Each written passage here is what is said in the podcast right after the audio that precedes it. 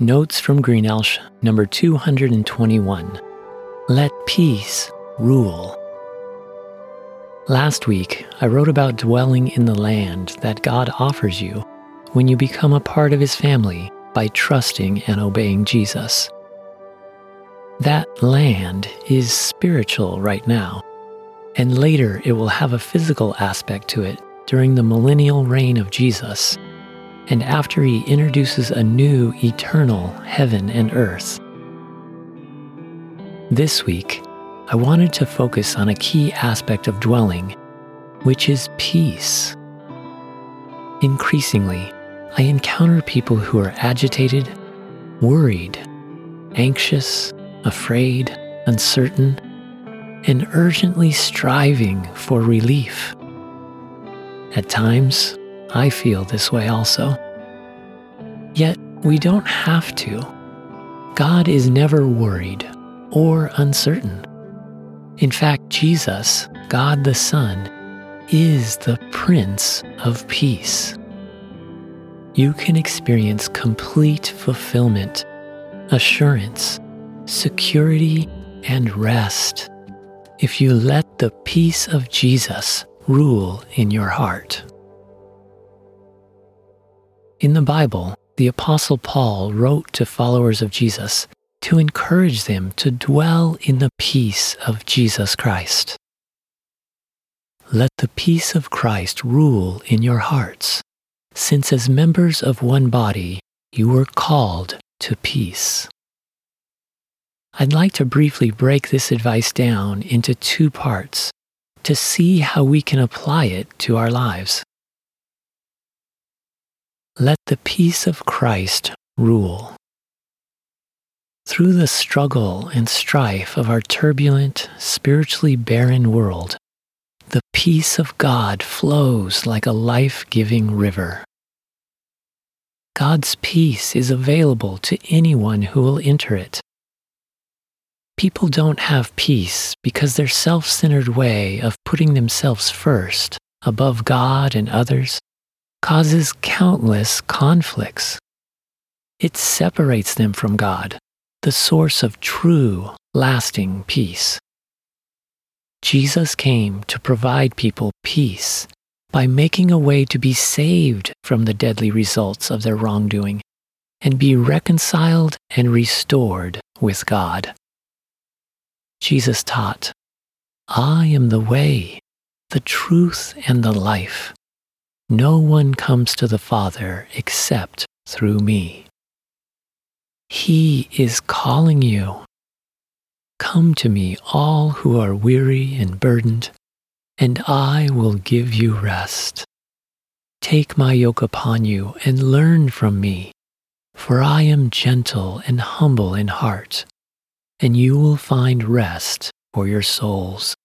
For my yoke is easy and my burden is light. Trust and obey Jesus. Follow him as he guides you in his better way. Give him your concerns and fears and leave them with him. Exchange them for his joy and peace. Paul exhorted believers in the book of Philippians Rejoice in the Lord always. I will say it again rejoice. Let your gentleness be evident to all. The Lord is near.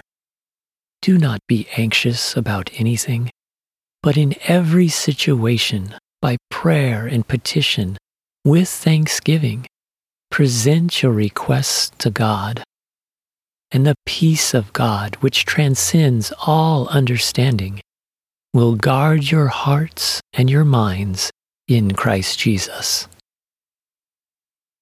Note that peace does not come from running away from problems, attempting to temporarily escape through mind altering substances, or by pursuing comfort. Rather, in this present evil age, God's peace comes amidst trial not from the absence of it. Jesus openly shared with his followers the difficulty they would face for their faith in him. But he assured them it would be okay. Jesus taught, I have told you these things so that in me you may have peace. In this world you will have trouble, but take heart. I have overcome the world. Jesus understands everything you are going through. Although he was tempted in every way and experienced the most horrendous suffering by bearing the sin of the world to save people, he never faltered and he was always at peace. Although you face trying circumstances and people, you can know God's peace. Anyone who trusts and obeys Jesus experiences a new outlook on life with a joyful, hopeful assurance of the victory over sin, death, and Satan that Jesus secured on their behalf at the cross. In writing to believers in Rome, Paul put it this way Therefore, since we, that is, believers, have been justified through faith, we have peace with God through our Lord Jesus Christ, through whom we have gained access by faith into this grace in which we now stand. And we boast in the hope of the glory of God. Not only so, but we also glory in our sufferings, because we know that suffering produces perseverance perseverance, character, and character, hope. And hope does not put us to shame, because God's love has been poured out into our hearts through the Holy Spirit, whom He has given to us. Paul continues this line of thought in the book of Colossians. Since then we have been raised with Christ. Set your hearts on things above where Christ is, seated at the right hand of God. Set your minds on things above, not on earthly things, for you died, and your life is now hidden with Christ in God. When Christ, who is your life, appears, then you also will appear with him in glory. So let the peace of Christ rule in your heart. You are called to peace. God created you and loves you. He wants you to be with Him, to be like Him, and to do what He does. If you accept Him by faith, He adopts you as His beloved child. As He provides peace to you, He is calling you as His representative to extend that peace to others. So seek to unify and not divide. Build up and don't tear down. Forgive others. Extend grace and mercy. Humbly treat others the way you would want to be treated.